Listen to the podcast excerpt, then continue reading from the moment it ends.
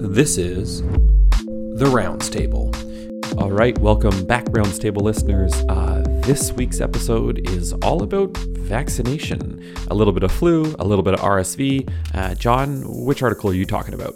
So first up, we're going to talk about respiratory syncytial virus pre-fusion F protein vaccine in older adults. This was by Pappy et al., published in New England Journal of Medicine, February 2023. Yep, this article definitely caught my eye. So what was the research question here? Here they wanted to know, what is the efficacy of a vaccine against RSV in older adults? And why was this important? RSV is an important cause of morbidity and mortality in older adults, especially in those with comorbidities. There's some data from 2019 that showed that RSV accounted for almost 500,000 hospitalizations and 33,000 deaths among adults in industrialized countries. We don't have any specific treatments for RSV, and so far, there's really been no approved vaccines to prevent infection. There is a candidate RSV vaccine that's been shown to elicit a higher neutralizing activity in some animal models, and then some phase 1 and 2 studies show that in humans, it was associated with inducing an antibody response with an acceptable safety profile. So this is the phase 3 trial of the vaccine to assess for efficacy. Cool. And walk us through the study design. This was a phase 3 randomized controlled trial done in 17 countries, including countries in Africa, Asia, Australia, Europe, and North America. Those living in the Northern Hemisphere were followed for 3 consecutive RSV seasons, and that's typically, autumn and winter. Participants were 60 years of age or older, and they could have had some chronic medical conditions, but these had to be considered medically stable. Now, prior to RSV season, participants were randomized 1-to-1 to get the vaccine or placebo, and this was an injection one time into the deltoid muscle. Participants and trial team members responsible for evaluation were unaware of trial group assignments. The primary objective here was efficacy of the single-dose vaccine to prevent RSV infection. Some secondary objectives included assessment for preventing severe infection, differences in infection between the subclasses, there's an RSV-A and RSV-B, and some other stuff as well. Safety and immunogenicity were also evaluated. Efficacy assessment was based on PCR testing, and so surveillance was done by spontaneous reporting by participants, as well as regularly scheduled contact by the study group. Participants were supposed to report to site staff if they had at least 2 symptoms of infection lasting at least 24 hours. 30 days after injection, staff also contacted participants every 2 weeks during the RSV season and monthly thereafter. Participants performed nasal swabs within 48 hours of symptoms. Acute RSV infection was defined as, 2 respiratory signs or symptoms, or at least 1 respiratory sign and symptom and 1 systemic symptom lasting at least 24 hours, and then, a positive swab. And all cases were confirmed by an external blinded adjudication committee. The primary efficacy analysis included externally adjudicated cases only. Safety data included self-reported symptoms and were graded mild to severe. And the plan was to enroll 25,000 participants. Analysis was done in a modified exposed population, which included those who got the vaccine or placebo, but did not report an RSV-related infection within the first 15 days. And then GSK, which is the current name of the pharmaceutical company, employees of GSK were involved in the trial design. There was an independent external statistical analysis. Gotcha. So phase 3, double-blind, randomized trial, RSV vaccine times 1 versus placebo, and the primary outcome here was efficacy against RSV infection with lots of secondary endpoints. Is that about right? You got it. Cool. And what did the participants look like who were included? So 26,664 participants were enrolled May 2021 to January 2022, and ultimately about 24,996 were included. The average age was 69.5. 40% had coexisting conditions at baseline that were known to increase risk of severe RSV infection. 79% were white, 92% were from Northern Hemisphere countries, 60% were considered fit based on a frailty score, and only 1% were living in long-term care. All right, and did it work? What was the primary outcome here? So in total, 47 participants got RSV during a median follow-up of 6.7 months. There were 7 in the vaccine group versus 40 in the placebo group, and this corresponded to a vaccine efficacy of 82.6%. Efficacy against severe infection was 94.1%, and this corresponded to 1 case in the vaccine group versus 17 cases in the placebo group. There were only 2 participants who were hospitalized, and group assignment was actually blinded for this, and efficacy was similar against those subtypes, RSVA versus RSVB. Now, side effect wise, pain was the commonest, and specifically was pain at the injection site. About 60% of patients in the vaccine group, compared with only 9% in the placebo group, experienced this. For systemic symptoms, fatigue was the commonest reaction, 33% versus 16%. Most symptoms resolved within 4 days. The mean duration was 1 to 2 days. Any grade 3 adverse event that was deemed related to vaccine or placebo occurred in 0.9% in the vaccine group and 0.2% in the placebo group. Death occurred in 0.4% in both groups. And there were 3 serious adverse events that were considered related to vaccine or placebo. But again, the group assignment was kept blinded. Wow, this is very impressive. Before I get too excited, what are some limitations? Well, I guess the trial did take place during COVID-19, and there were numerous public health initiatives that were in place that might have lowered spread or severity of RSV infection. But with that said, they still saw a pretty impressive benefit. I don't know if this really matters. Could there have been some relative risk for unmasking given pain was such a predominant symptom from the injection of the vaccine compared with the placebo? And then, I don't know about you, but RSV isn't something that we often see admitted. But when I think about my kind of anecdotal cases of patients, I don't know that they would have been included in this trial. The cases I think about were probably those who were quite frail, probably more likely to have a lot of other comorbidities and maybe even from long-term care. And a lot of those patients were not part of this study. Yeah, that's a good point for the external generalizability. The aspect of whether or not there could have been a lack of blinding because people who got the RSV vaccine had so much more pain than placebo. I'm less concerned about that, right? Unless they're talking to their buddies who are part of the study and oh, my arm doesn't hurt at all. But no matter how much it hurts, I don't think that would then affect or influence their ability to then contract RSV later. But who knows? But definitely the external generalizability is important. So what's the take-home point here? A single dose of RSV vaccine is efficacious against RSV-related infections. Yeah, this is incredible. Okay, so is it practice-changing for you? I guess it's not yet approved in Canada, but it is a pretty big deal. Very impressive outcomes here. It was in the news, but I actually think it was related to a different pharmaceutical company's vaccine about possibly some adverse events related to Guillain-Barré, but I don't think that was the case for this specific vaccine. I think it was actually the Pfizer one. Yeah, I suspect it will be sort of Health Canada and FDA approved in the next 6 to 9 months. And then I think I'll be, an early adopter to make sure older adults in our lives, AKA, no, I won't say mom and dad are older adults, but, people with the last name Fralick or Figaro related to us, I'll be advocating that they definitely get this. And then, the origin story for the development of the RSV vaccine is actually pretty incredible and sad. And, you talked about how this is this pre-fusion F protein vaccine. So this was a few decades back now when they first trialed a vaccine for RSV. It wasn't pre-fusion.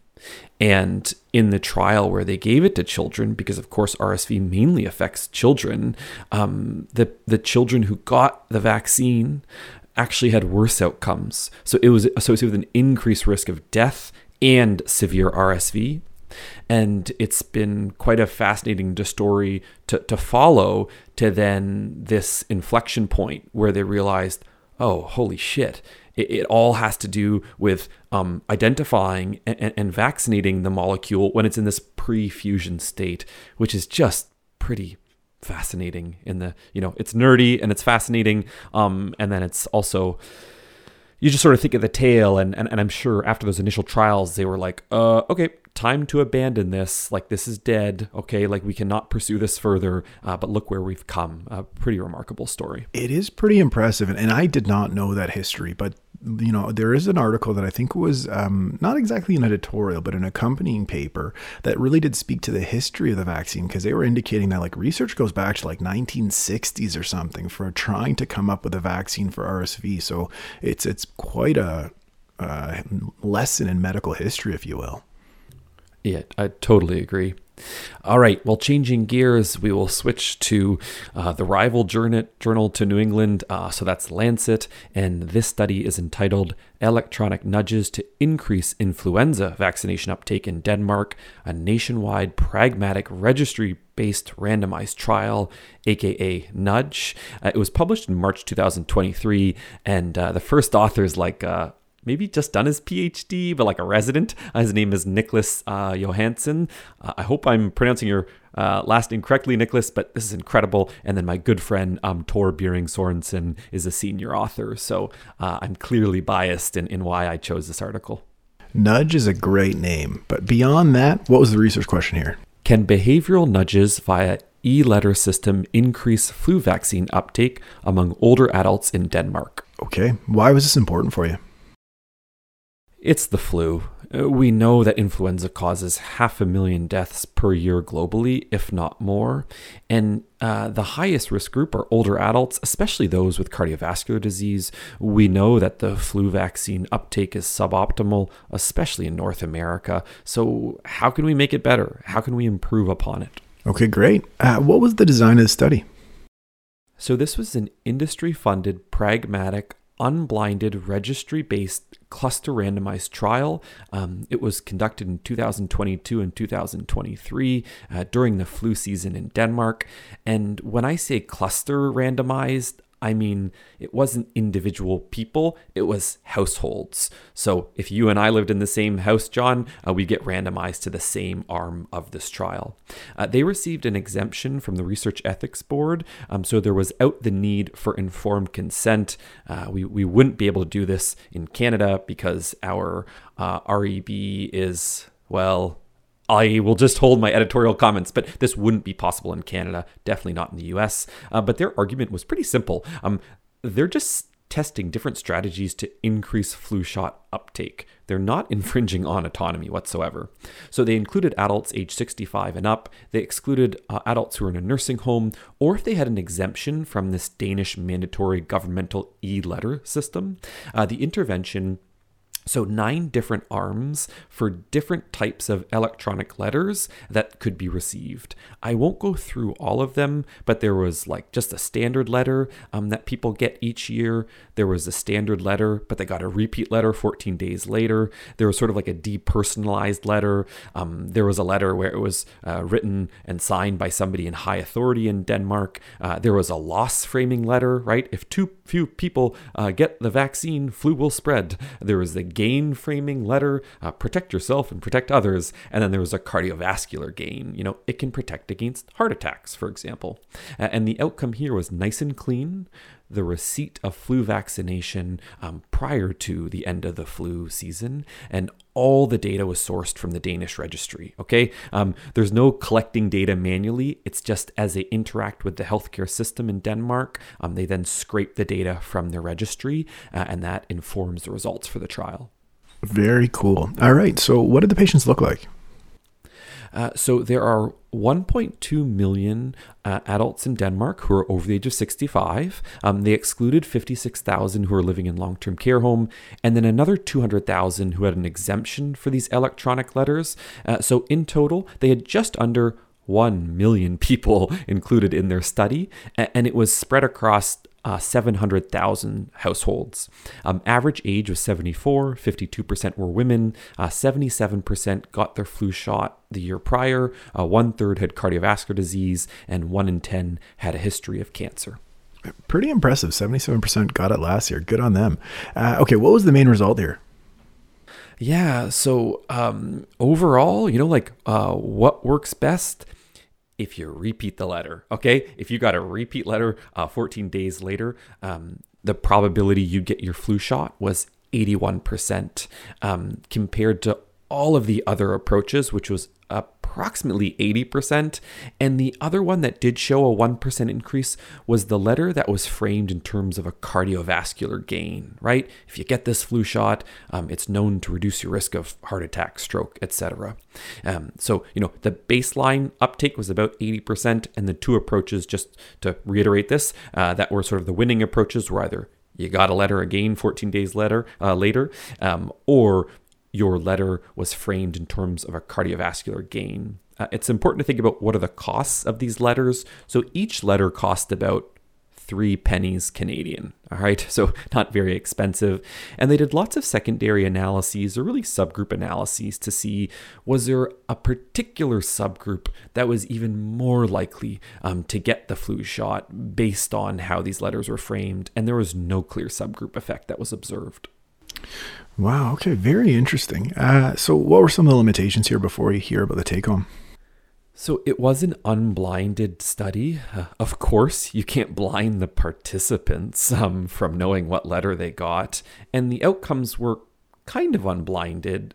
But when you think about it, whether or not these people then went on to get their flu vaccine, it's not as if like the investigators might have, you know, been even more keen to report it if they did versus they didn't get the flu vaccine, because it was just how often they went and then got the flu vaccine. So I would say it's like a kind of blinded outcome.